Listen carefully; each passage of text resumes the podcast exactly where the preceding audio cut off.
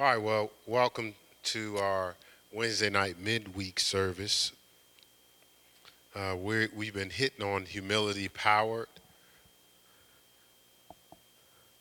We've been hitting on humility powered, and um, and last week we, we, we got we got into some pretty good insights on just the value of humility, and so so I. Uh, I was meditating on this this week. Let's go to 1 Peter 3.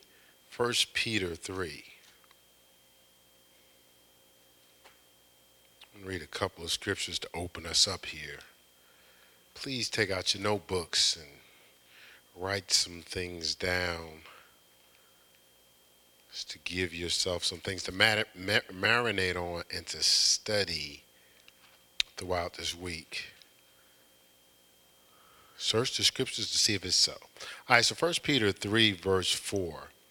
It reads this It says, But let it be the hidden man of the heart in that which is not corruptible, even an ornament of a meek and quiet spirit. Now, remember, we have talked about those two pillars um, of operating in, in, humility power, and that's uh, uh, humility and meekness, right? One is uh, humility is emptying of self, and meekness is not seeking self, right?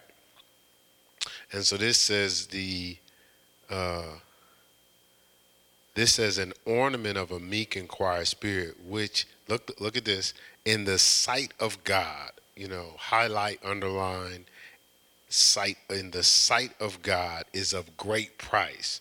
So operating in this level of humility in the sight of God is of great price. And let's go to James chapter James chapter 4. We'll come back to James a little bit later, but James chapter 4 verse 10. James chapter 4 verse 10. Scripture we talk about a lot here at the church. Humble yourselves. Key, key here, look, it says it again. In the sight of the Lord, and he shall lift you up in the sight of the Lord. Um, I remember studying this out before. Remain transparent. So here, First Peter three says that meek and quiet spirit in the sight of God is of great price. And James chapter 4 says, Humble yourselves in the sight of the Lord, and he shall lift you up, right? Humble yourself, and he shall lift you up. So the reason why these two scriptures are so important as we talk about humility, because our true test, test of humility towards our brother, when we talked about uh, last week how we're the, the true measure of humility is how we interact with each other. That's the greatest test of it. So our true test of humility is humility towards our brethren in the sight of God. Our true test of humility towards our brethren in the sight of God. That's the true test. Humility towards our brethren in the sight of God. Because sometimes we can posture humility, right? So, humility in God's sight, if we have humility in God's sight, then our exchange before men is genuine. Humility in God's sight is genuine before men humility. So if I have humility in God's sight, that same level of humility expressed before those on the, the, the outside of the situation, which is our brethren, is going to be genuine.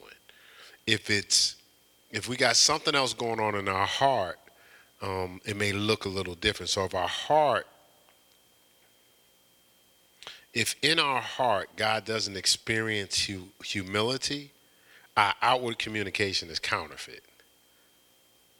So if if our if in our heart God doesn't experience humility, if in our heart God doesn't experience humility, our outward communication is, counterfeit.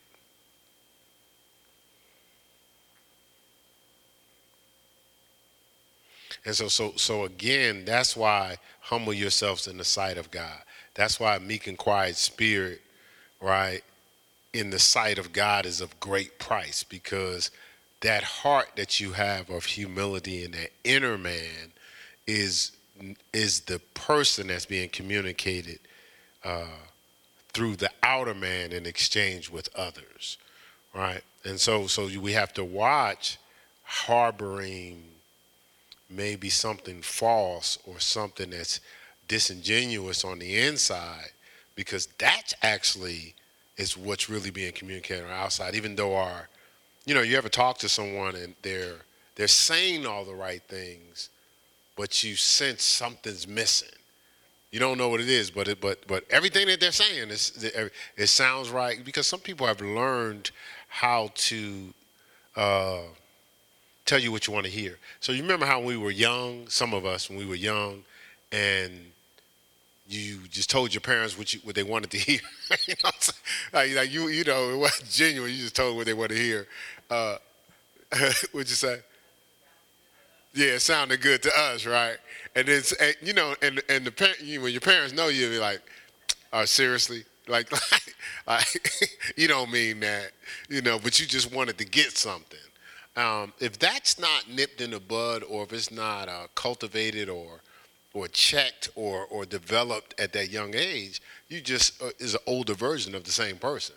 You know, you still just telling people what they want to hear. You know, not necessarily being genuine in the heart, right? And so, so I, am going to repeat this because we talked about this uh, last week. Uh, men have given themselves up for Christ, but not their brethren. They've given themselves up for Christ, but not their brethren, right? And so, it's it's because think about it. It's if when God is present, it's a lot easier to be. Uh, how could I say overwhelmed with His presence and operating a level of uh, reverence, and for some people might even be extreme fear because it's the Almighty God, right?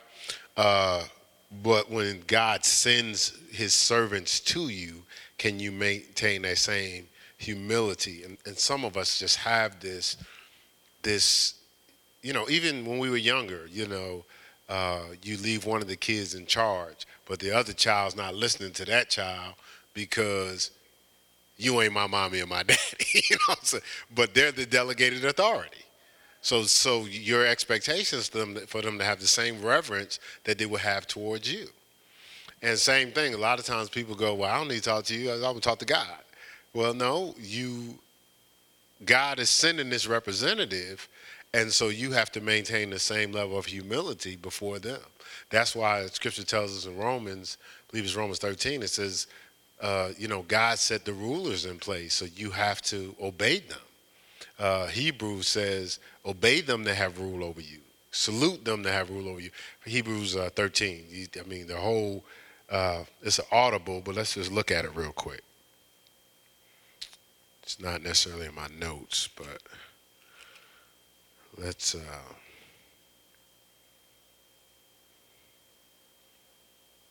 verse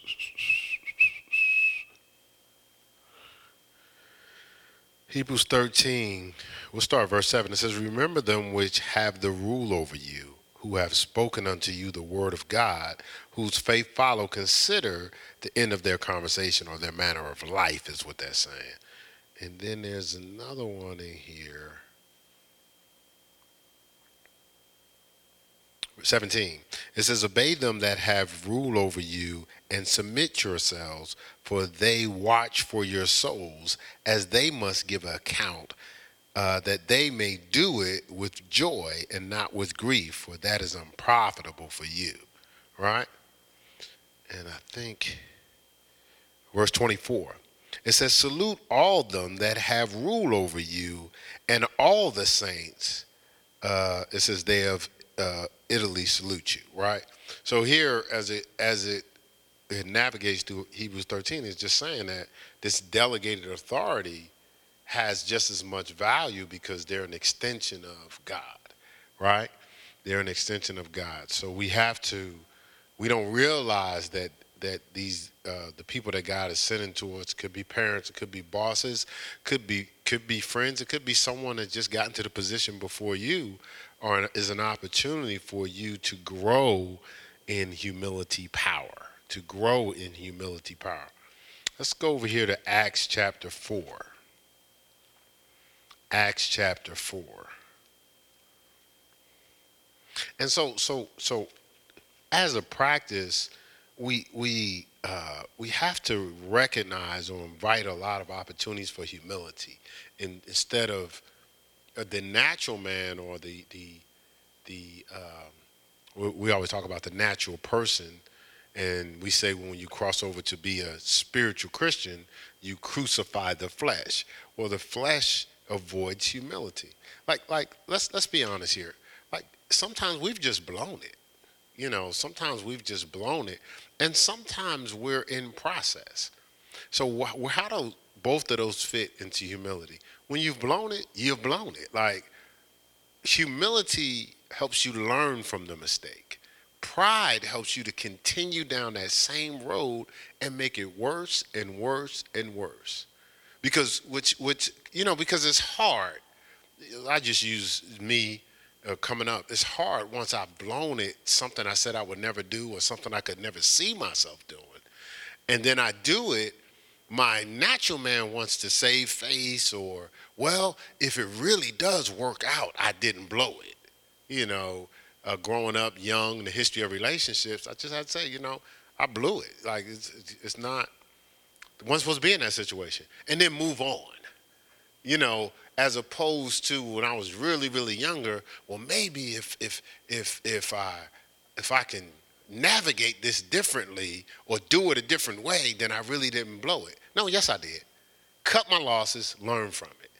You know, and and and you know, my wife will tell you she knows my history, but she knows my history even with her, where I, where I've had to learn to just cut my losses, not not go back and if they hadn't done, I ain't even getting into all that. Just under, just embrace the humility that we know in part, and we're learning as we grow, and we're gonna miss it. Learn from those things, and uh, if we could do that, it will be fine. There's plenty of people you, you, try to help, and you can see it on. It's it's screaming out of them. it's don't take a lot of discernment. It's like we'll see, we'll see, we'll see. Like something in them says, if I can fix this, then I don't have to accept you, your truth right now.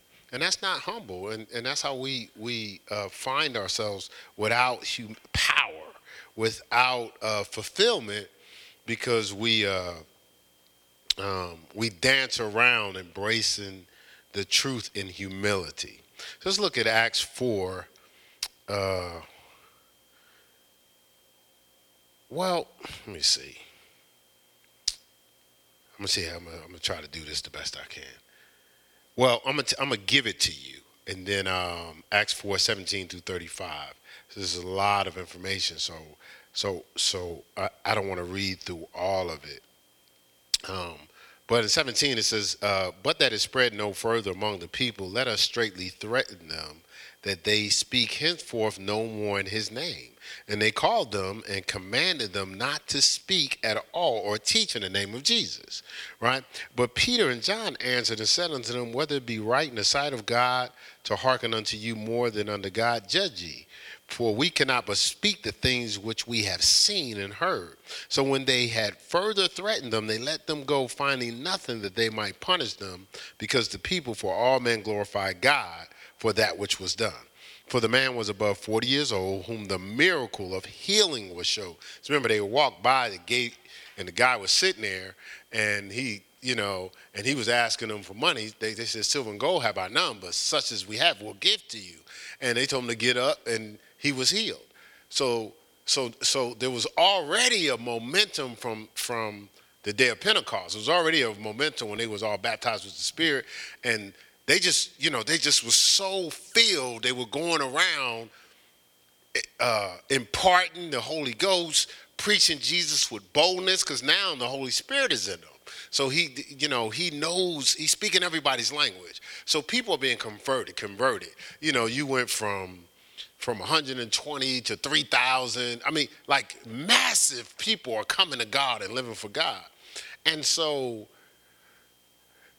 they're in a situation where people are trying to influence them or shift them from just representing God. See, it takes humility to totally represent God because you don't have a crowd of people flowing in agreement with you.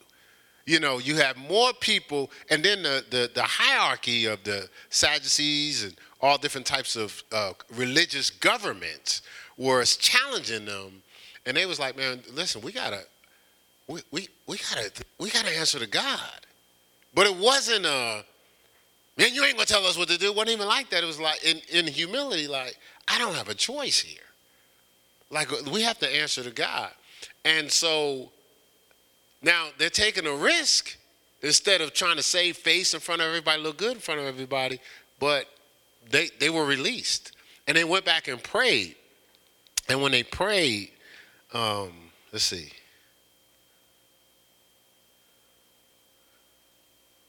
Do I want to read the whole? Yeah, I just I got it. I guess I got to start with 24, huh? Uh, I start with 23. It says, and being let go, they went to their own company. Remember, there's a value of being with the brethren. We talked about this last week, right? Went to their own company and reported all the chief priests and the elders had said unto them, Now these are the religious people. It says, and when they heard that, they lifted up their voice to God with one accord. Remember, we talked about agreement and one accord last week, right?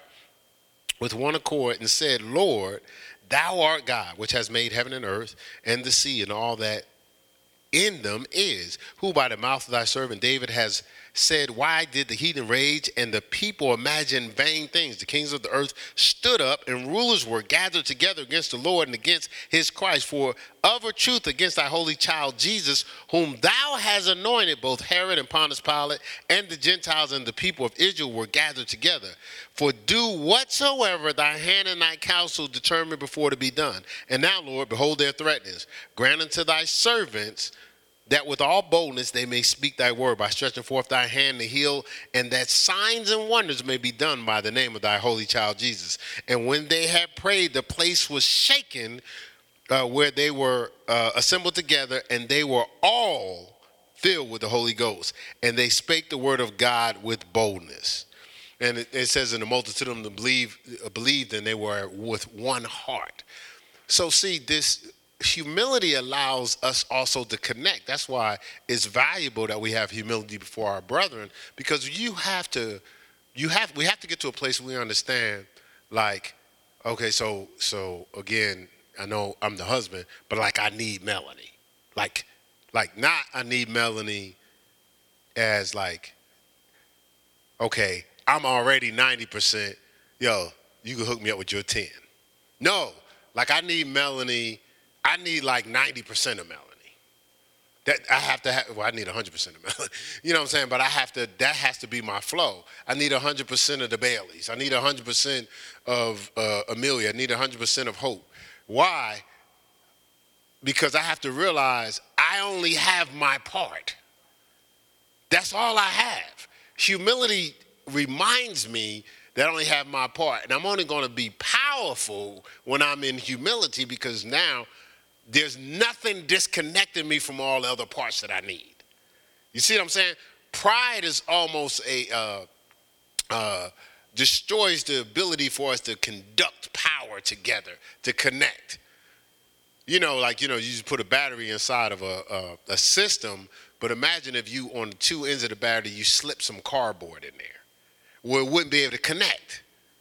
Like you might start a fire, right? But it wouldn't be able to connect right? So, so we don't understand that pride, self, flesh. See, see, again, I know we spend all our time teaching on the rights and wrongs, and I get all that. And a lot of times, soon as you talk about holiness or if you talk about sanctification, if you talk about living right, people think it's, see, somebody trying to take something from you. No, people are trying to get something to you because they're trying to let you know if you blind, you can't see it, right?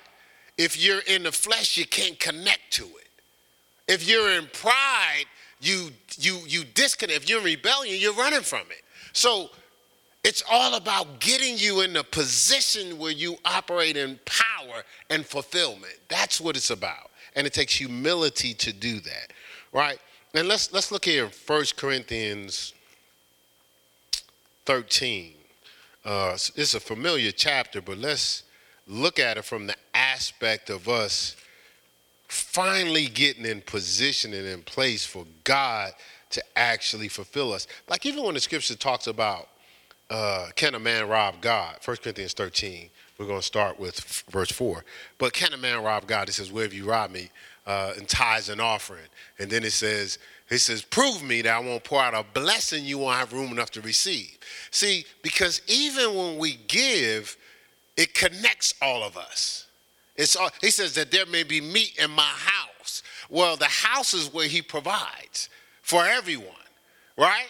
And so he's so it's all about his family. It's not about taking nothing from you. It's about getting something to you.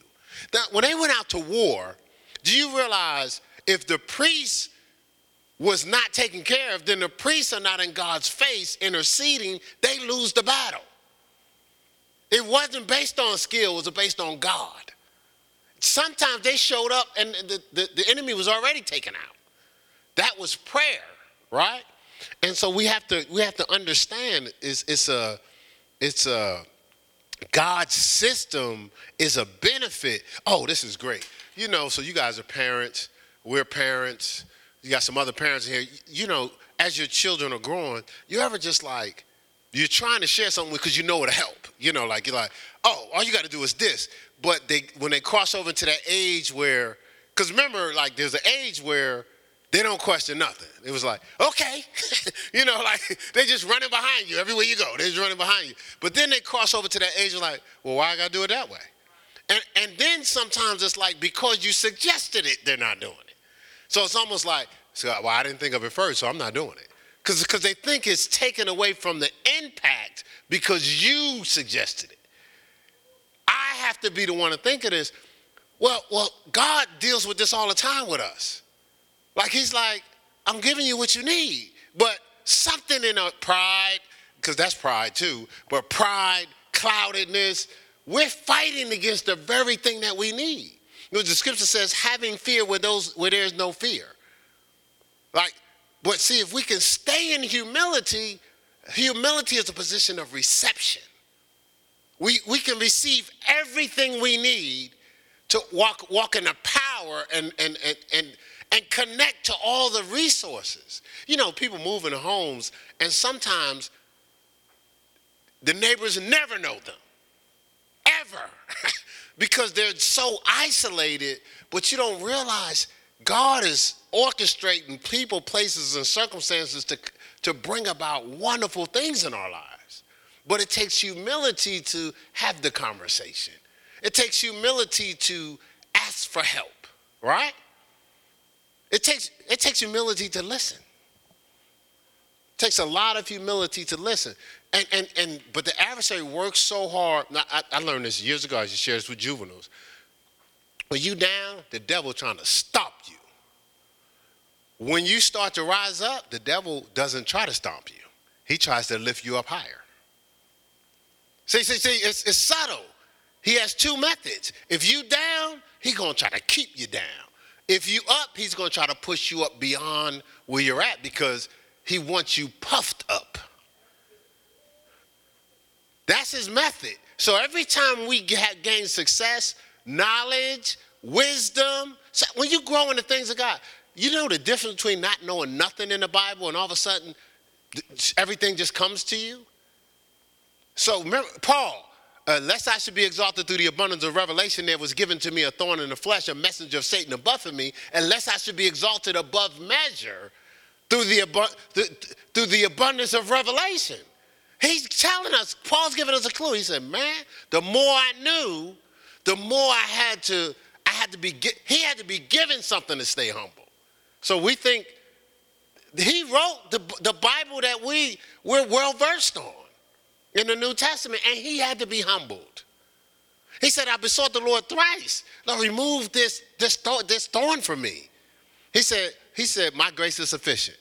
In your time of weakness, I'm strong. So he said, Therefore, I'll glory in infirmities and weakness, because when I'm weak, I'm strong. When I'm totally humble, empty of self, I'm at my strongest because it's all Christ and not me. Uh, I, know that's the kind of an audible do, but Second Corinthians uh, you have to write 2 Corinthians 12, 7 through 12. Right? So, so you think about it, this is for me as I grow, because the Bible, people that are really in the Bible probably see that. the Bible just opens up, man. When you start reading it, it just opens up. So the more I get into it, the more I see. But I have to embrace humility through this process because just because I see it doesn't make me more valuable than anyone. You see what I'm saying? Like, I, it, it, gives me an opportunity to serve everyone. Because I'm telling you, when I start, because I get into this word, I was like, oh, wow, ooh, wow, ooh. Like, that's why, you know, I can spend hours. It's like, oh, ooh. But I have to understand the O's and oohs is to serve, not to, look what I know. come on over here, let me help you. Because you, you, you know, come on, little, little, little fella.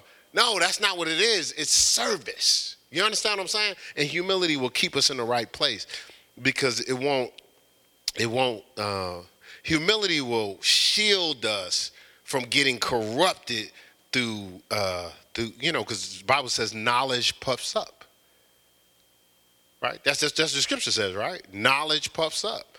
And so it helps us to stay humble. So look here in 1 Corinthians 13, verse 4, it says, Charity or love suffereth long and is kind.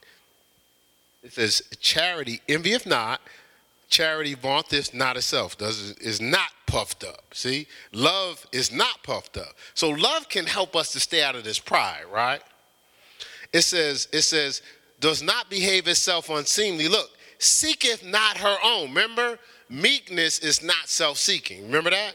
It says it's not easily provoked into pride and self. See, oh, see, because when you see provoke, we only think about when somebody provoke provoke you to get mad. Do you know you could be provoked into being in pride or haughty and puffed up? People start giving you accolades, you could be provoked. That's what happened with uh, King Herod. He, he all he did was speak.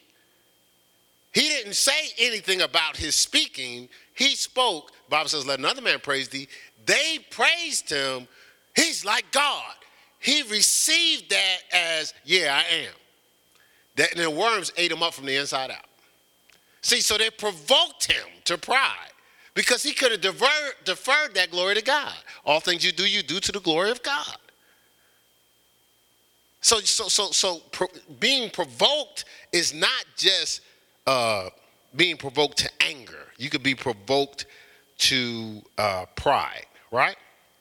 It says, uh, it's not easily provoked, uh, thinketh no evil, rejoices not in iniquity, but rejoices in the truth. See, so so I'm in humility, so I'm in, I'm, I'm rejoicing that I'm getting the truth, of course, in love. It says, beareth all things, believeth all things, hopeth all things, endureth all things.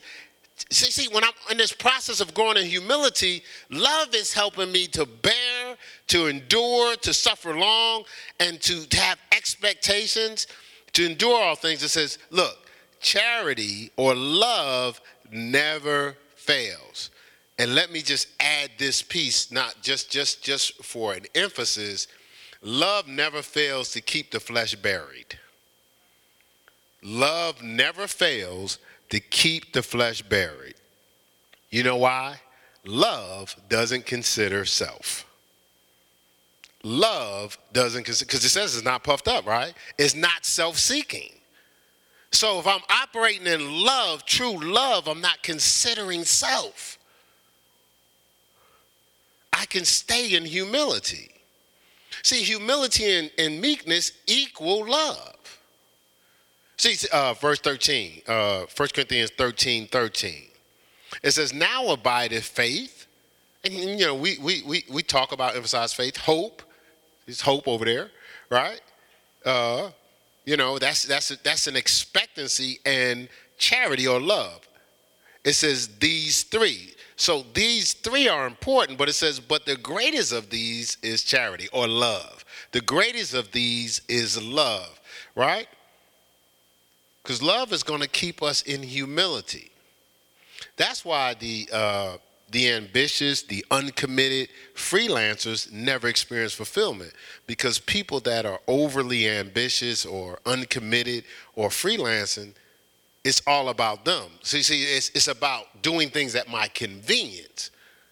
You know, if you have a, if you watch people that that that that have their own flow or freelance, go, this is how I roll try to just catch them, un, uh, interrupt them, interrupt them. Hey, I just need you to do this. If if if if they're prepared to do it, they're fine because it's within their flow. But if you just catch them, you you ain't catching them at no three o'clock in the morning call. You're gonna see the true person, right? See, because love is not self-seeking. Love is, is, is always trying to meet someone else's demand. And people help you to operate in love and stay in humility. People help you to operate in love. See, listen, if people, if you didn't have unlovable people in your life, when would you use love? I mean, I mean, just think about it for a second. Normally, that's when you need love uh, at my at, at, my son's wedding, when I gave the speech, one of the things I said is I said my son taught me how to love, and and because I had never been in a a living situation where at times choices was made that was against how I would think. But I but but God was telling me to to you have to love this person this, this response is in need for love. This choice is in need for love. So I had never had to do that before to that level of extreme. Even as we grew, I fell in love with her from the first day I met her. So the, the fuel to whatever we was going through was, well, I don't know about whatever all this is, but I know I love this girl, so we're gonna have to figure this out. So that's totally different than you have a growing son that you're committed to love, but you don't know what it's to take until you to each each stage they grow. You see what I'm saying? So so so when people are tripping and they're unlovable, man, I've had people. I I, I remember. I'm gonna see if I can say this. I wrote some letters, and somebody said to me, uh, "Why'd you write the letter? Like this was done to you and that was done to you." I said, "Yeah, because the Lord told me to write it because I'm only responsible for what I did wrong." in response to maybe what they did wrong. Just because they did something wrong, I didn't have to respond that way. So I wrote and apologized for how I handled it. They was like, "What are you kidding? Are you crazy?" I said, "No, it's not about being crazy. I'm responsible for my love walk, independent of how, how I'm being treated, right?" And so, so that's that's where we we because I want to be I want to I want to live a fulfilling life. I mean, I'm, I'm living a fulfilling life actually. Um, See, so so so when people are are just self-seeking and operating in pride and uh, and not uh, flowing in humility, they work hard at filling self up with more information to puff themselves up. So everything is about gaining information to puff up, not gaining information to benefit others. It's just about See, they're always seeking a status in Christ for self, but not a place in Christ for others. There's always a stat. Every like like when people are depressed, they're normally depressed because something's not going their way. That's self. They're not depressed because they haven't had an opportunity to love others at a greater level. You don't see, man, I just, you know, what's going on, man? It's just going through, man. Just not enough people for me to love. Not enough people for, for me to, to, to serve and, you know, to share Christ with, man. It's just frustrating. That's not the case. It's normally something didn't go their way, right? It's normally something didn't go their way. And so if we can break that in ourselves, we're going to get more than what we were believing for. And so we got to get past relationships being reduced to people that we can use and cross over to relationships being people that we can serve.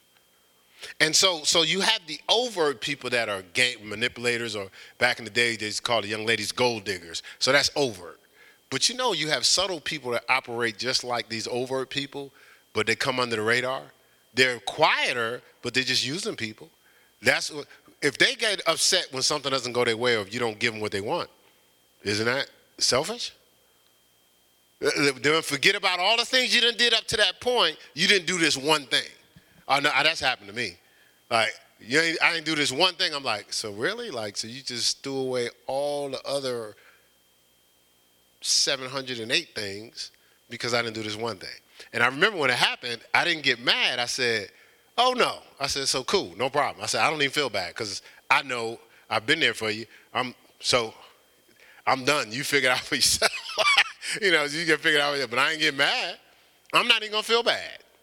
And see, so what happens when someone's bothered is, again, they reduce people to, to what how people can benefit them, not how they can benefit people. Right? See, so that's di- that's different. Humility is always looking to serve, right? And it, this is what happens even sometimes with churches. People build populated pavilions and not serve God's people in the purpose. So it's all about just these huge pavilions because, you know, in, in certain uh, certain cultures, that's status. Like people don't even know. People don't come up to you and go, so how many lives have changed? How many people got healed? How many people come into the body? They come up to you and go, so so uh, how many people go to your church?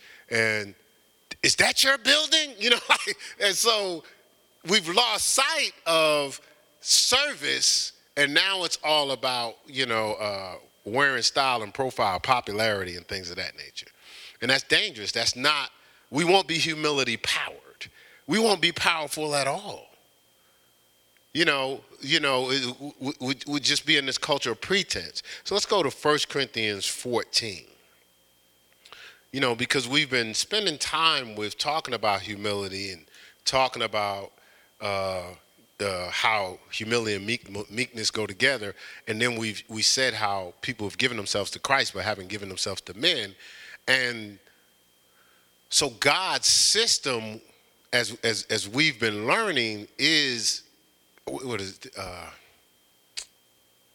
I might have description here. I'm not sure, but but what is it when they was talking about the commandments? It was like, uh, so, so master, tell us what's the greatest commandment? He's greatest commandment. So you got all these different commandments. He says, well, all the commandments hang on, hang on to.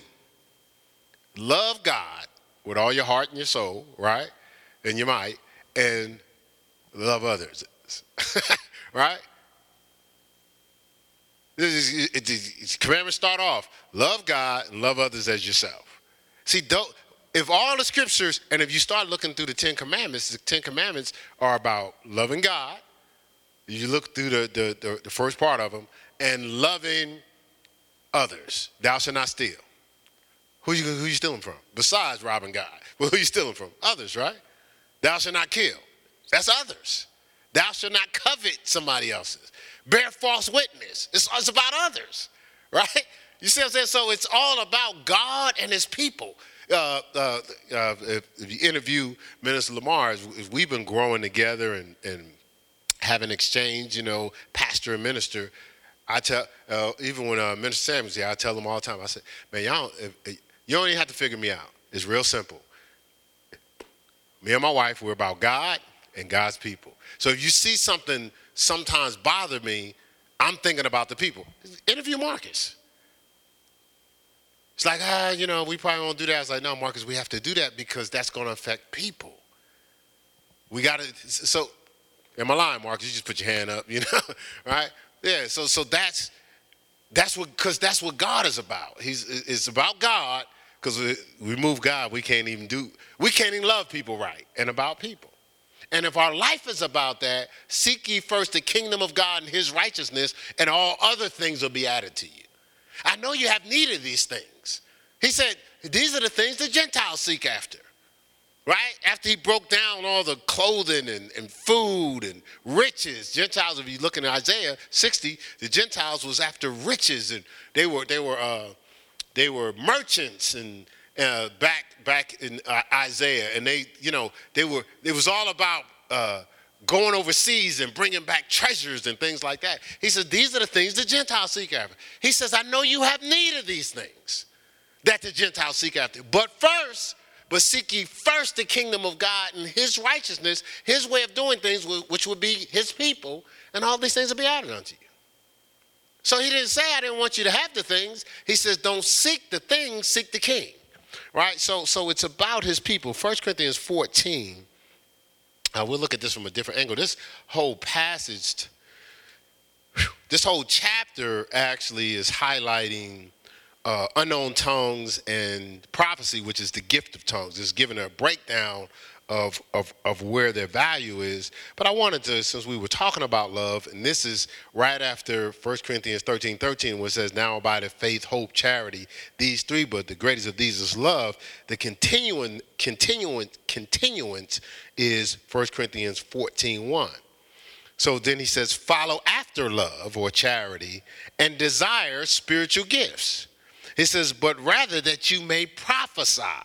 So he's saying that that that prophecy is important. Now, now go, the next verse it says, "For he that speaketh in an unknown tongue." So this is right after he says, he says, "Desire spiritual gift that you may prophesy." Okay, so if you go back to 1 Corinthians 13 is right after 1 Corinthians 12, right?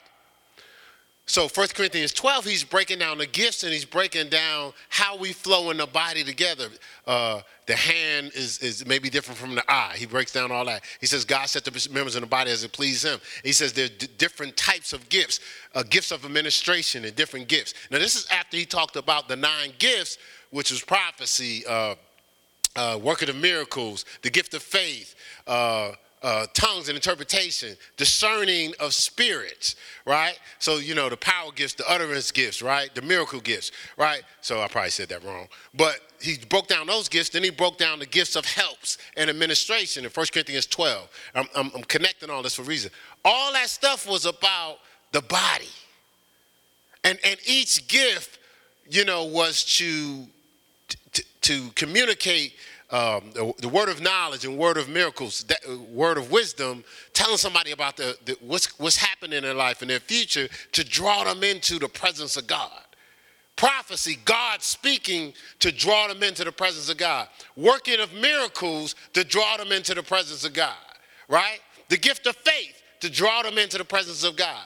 Uh, discerning of spirits to, to, to discern what to bind and loose, but also to discern uh, how people are operating to draw them in the presence of God. It's still about people. Everything is about people.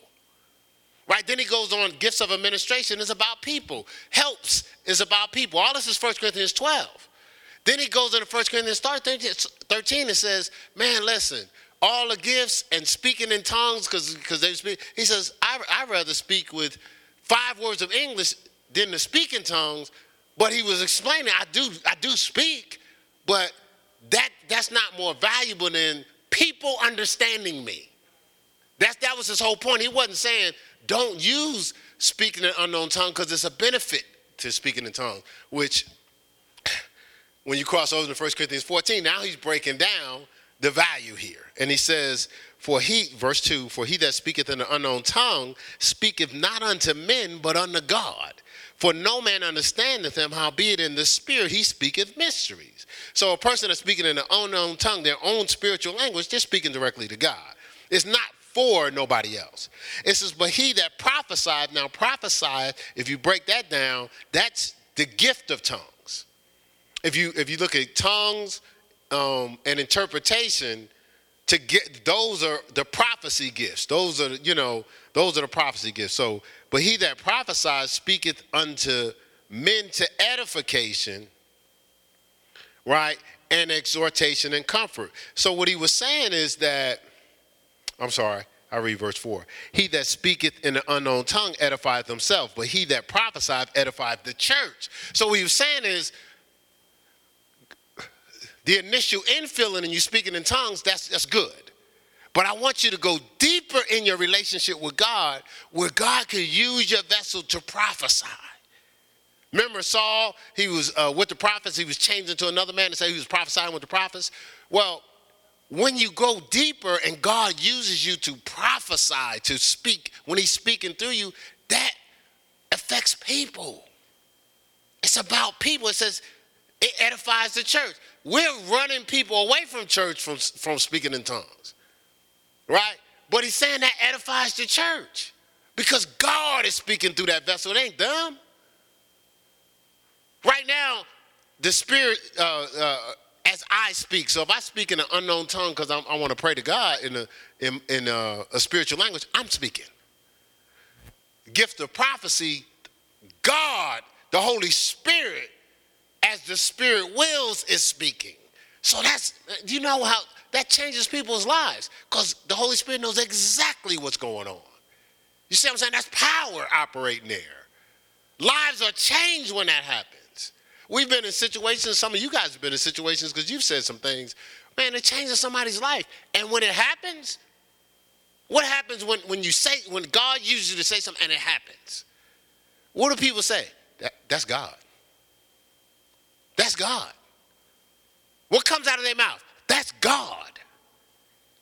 And so now people are benefiting because they see God. That's what humility does for us. See, I must decrease and he must increase, John 3:30. So the more I get out the way, the more God shows up. That impacts lives. When people experiencing God, they do the same thing that that, that young lady did at the well. She ran into the town to tell people about him. And when we when we get out the way and God uses us, people run all over and say, "Listen, I was talking to, I was just talking to, I was talking to Ms. Lamar the other day. Listen, it wasn't him talking. Remember when uh, Benny his dad came to the service? Like that wasn't my Benny. Benny Hinn didn't have a track.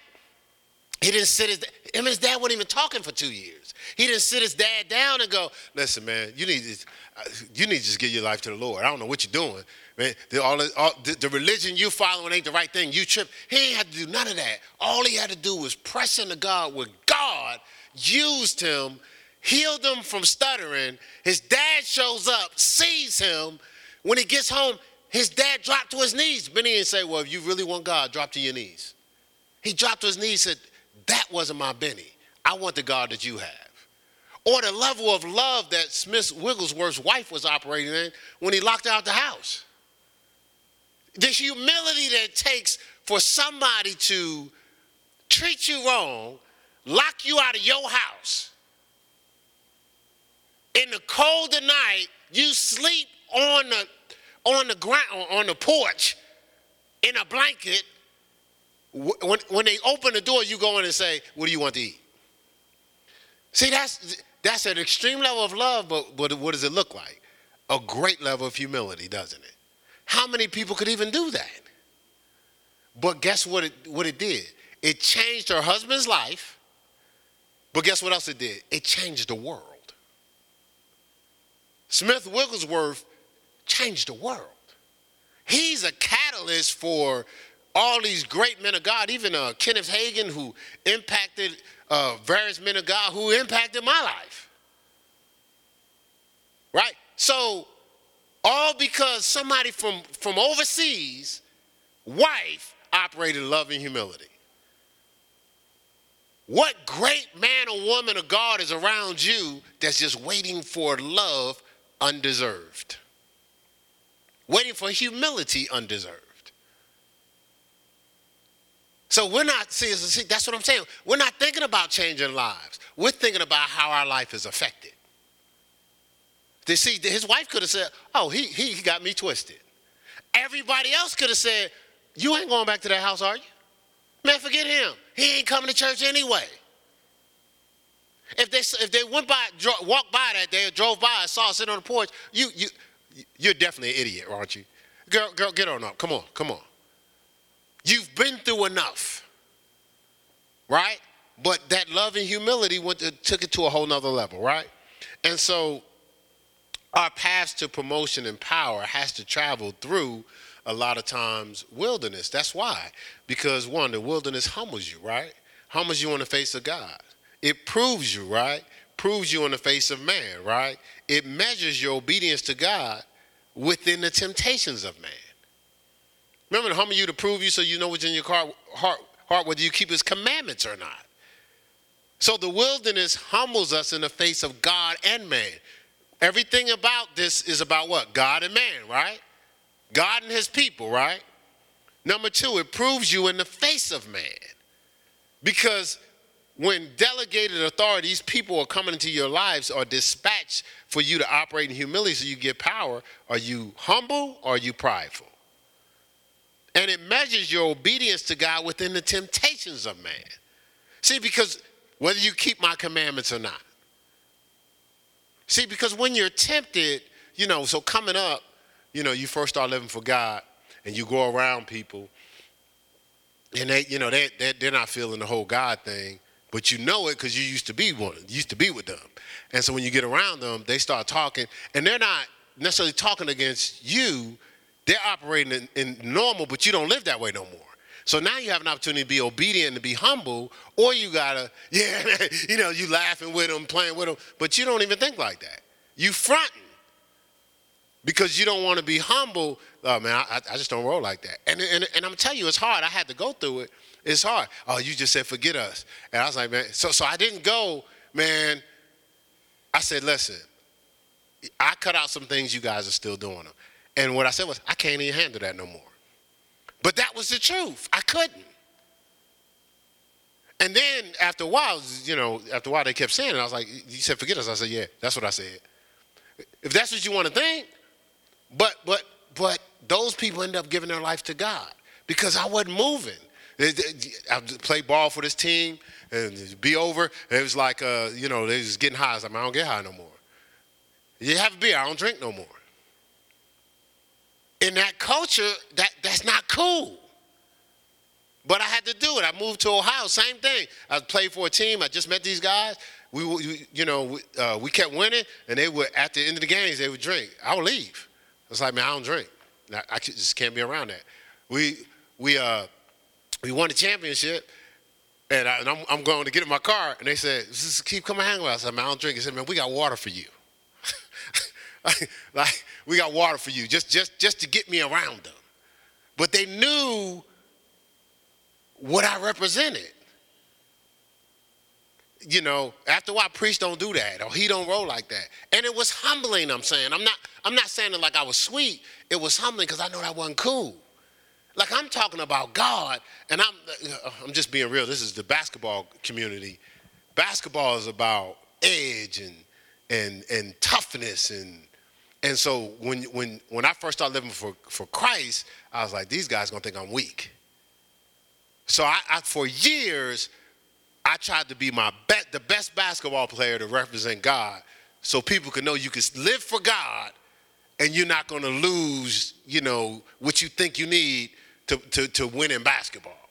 Because that's that's what people were thinking. Like, man, I can't live for God. I'm not gonna be the ball now because I'm I'm need. That's why I'm, I'm had to be transparent. That's why you see all these guys with with uh, a, a, thousand tattoos, uh, hair nappy, stuff like that, because somebody told them that they have to look edgy, because they have to look intimidating. But you know what? That, that's called fear.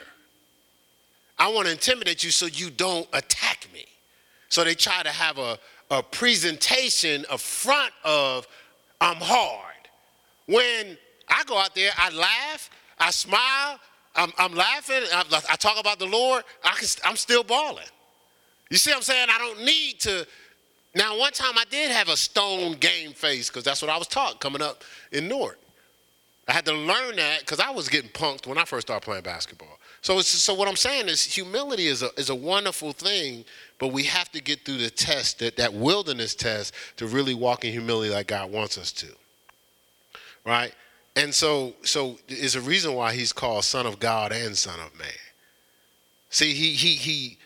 Uh, the scripture said he waxed strong in wisdom and favor with God and man. Was is that Luke two?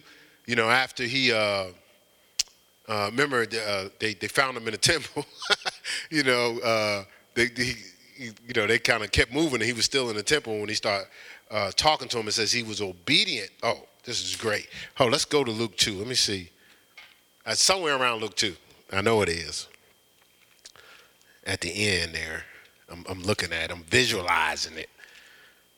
That's why we got to read the scriptures because you can visualize it. All right, so I know at the bottom it says, and the child grew and waxed strong in uh, verse 80. Um, no, Luke 1, verse 80 is right before uh, chapter 2. Uh, it says, uh, it says, and the child grew and waxed strong in spirit and was in the deserts until the day of his showing in Israel, right? And and so there, there's a there's a process through here where he got uh, lost in the temple, so he was talking in the temple. And then his parents came and says, "Man, what are you doing?" He says, "Don't you know I'm about my father's business?" Right after this, the scripture says, from that point on, he was obedient unto them. You talking about he already operating in wisdom and knowledge. He breaking it down to the Sadducees, the Pharisees, all the people in the temple. He's breaking it down. He just, but instead of him, like, why I gotta listen to y'all? I, I got more wisdom than anybody here. It said he was obedient to his parents from that point on. See, because obedience draws authority, but it also draws power. But to operate in full obedience, you have to operate in full humility. Here, this is you talking about the Messiah here. The, the, recognizing what's on him by what he communicated there in the temple with those that have been trained for years, but still uh, operating a level of humility and service. So, so we, we want to. I'm gonna end with this. We want to avoid this pride thing, um, arrogance. You know, pride is arrogance, is vanity. Actually, it's the loss of humility. Pride is the loss of humility, only seeking self, not seeking God. All right, it was James 4 6. I give you this because I told you we would go back to James. James, it's right before the scripture that Trina mentioned when she was teaching, verse 7. 4 6, it says, uh, But he giveth more grace, wherefore he saith, God resisteth the proud, but giveth grace unto the humble. So are we trying to repel God? Because that's what pride does. And and and, and so we, we know the overt pride, but but the but the subtle pride where we don't want to do nothing because we think we're gonna be embarrassed, or we're not comfortable with that, or if that's outside of our, our convenience, that's pride there. And and so we're losing power when we operate in pride. You know, pride is amazing because pride shows up as a measure of where you are in humility. It shows up as a measure of where you are in humility. Pride asks this question Are you covered, submerged in God, or are you providing your own cover?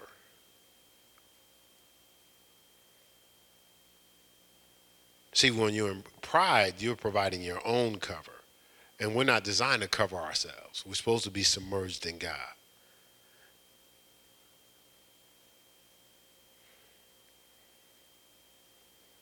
See, covering ourselves in defensiveness is a lot of times how we operate it versus being clothed with humility. That's what 1 Peter 3, 1 Peter 5 says, right? Be clothed with humility, not covered in defensiveness. Was talking to my brother uh, it might have been yesterday or the day before yesterday. We had a pretty good conversation, so I told him I'd give him props. Irv Bradley Jr., Junie to us. But uh, so we were talking, and I was talking about the, uh, remember the example of the, uh, the, the quicksand? How the person's in quicksand, and you're trying to, you got a, you got a few minutes to help them to get out of the quicksand. But they want to give you a, uh, 30 minutes to save face up. Well, you know, I know I got in this quicksand, but you're gonna understand why I'm in the quicksand. And this, no, no, let me explain. Let me explain. See, nobody's listening to me. Well, this ain't the situation where people need to listen to you. You, we got to get you out of the quicksand. When you get out, you can tell all the stories you want. But, but you're not in a position to be talking. You, you have to be receiving. And so my brother said, he said, man, that's a good example, but I got an even better one. He says, it's been happening for years when people are drowning. He said the, the, the person that fights dies. The person that doesn't fight is the one that survives. Because people, you know, they're panicked, right? So you're trying to help them and they're fighting you. that person drowns. The person that receives the help is the person that survives. Right? I didn't make that one up. I got that from my brother. right? And I, thought it was powerful. I said, you know, that's that's I said that's sweet. And you think about it, it's similar to a lot of times we're drowning in life. A lot of us are drowning in life. People are c- coming to help us. If you're fighting against the person coming to help you, you're gonna keep drowning. You actually have to receive the help to survive. When you get out The water, man, you can explain, well, the reason why I got in this situation is because you can explain, but, but why you drowning at the time for an explanation or an excuse or a justification or you don't understand. I, whether I understand or not is not important. We need to get you out of this water, right? And that's the same thing in life, right? So we must ask ourselves um, another question Have we been tempted to be all that God may be nothing? Or have we been tempted to be all that God might be nothing? Have we been tempted to be all that God might be nothing? So, so you have places in life where God assists you and you get stronger, you get better, you get wiser, uh, you get more accomplished, you get more accolades. But that's to defer to God, not for you to soak up for yourself. And so sometimes we we we cross over to a place we go, I got it from here. So we almost live a life where we're trying to figure out how to be independent of God. Because something in our, our natural man says, I have to be independent in self, not in God. And that's what's dangerous in our lives. I know it was dangerous in my life for a long time because I was just figuring out like just how to do it without needing God it's impossible. Apart from him, you can do nothing. First John, I mean not First John, but John 15, 5. Right? It says, apart from Christ, you can do nothing. He's he's he's the vine with the branches, right? So the interesting thing is we're sometimes tempted to try to be all that God might be nothing, but Jesus was nothing that God could be all. We're talking Christ here.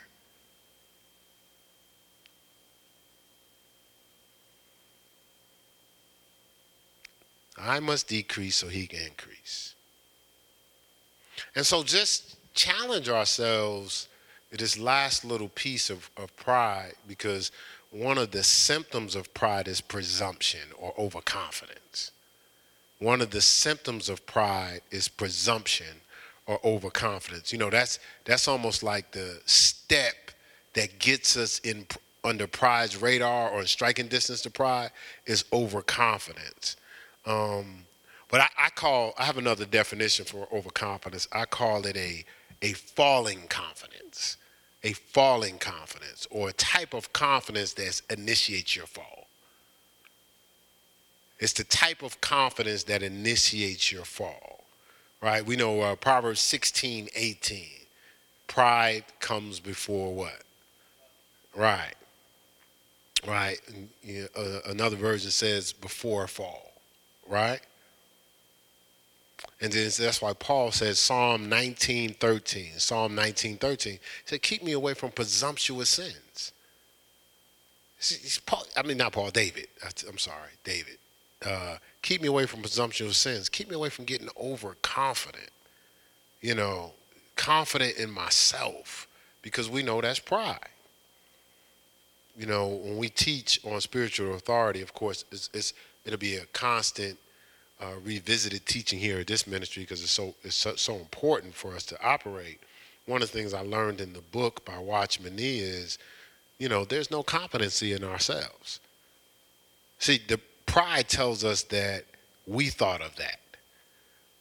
So, so you ever you, you ever uh, um, I, am a parent, so you know, of course, I've experienced this, and some other people experience this. But you ever been in a situation where you have a child who's almost saying, um, nah, you know, I'm, I'm, doing my own thing. I'm doing me. I'm doing what I want to do. But they living in your house.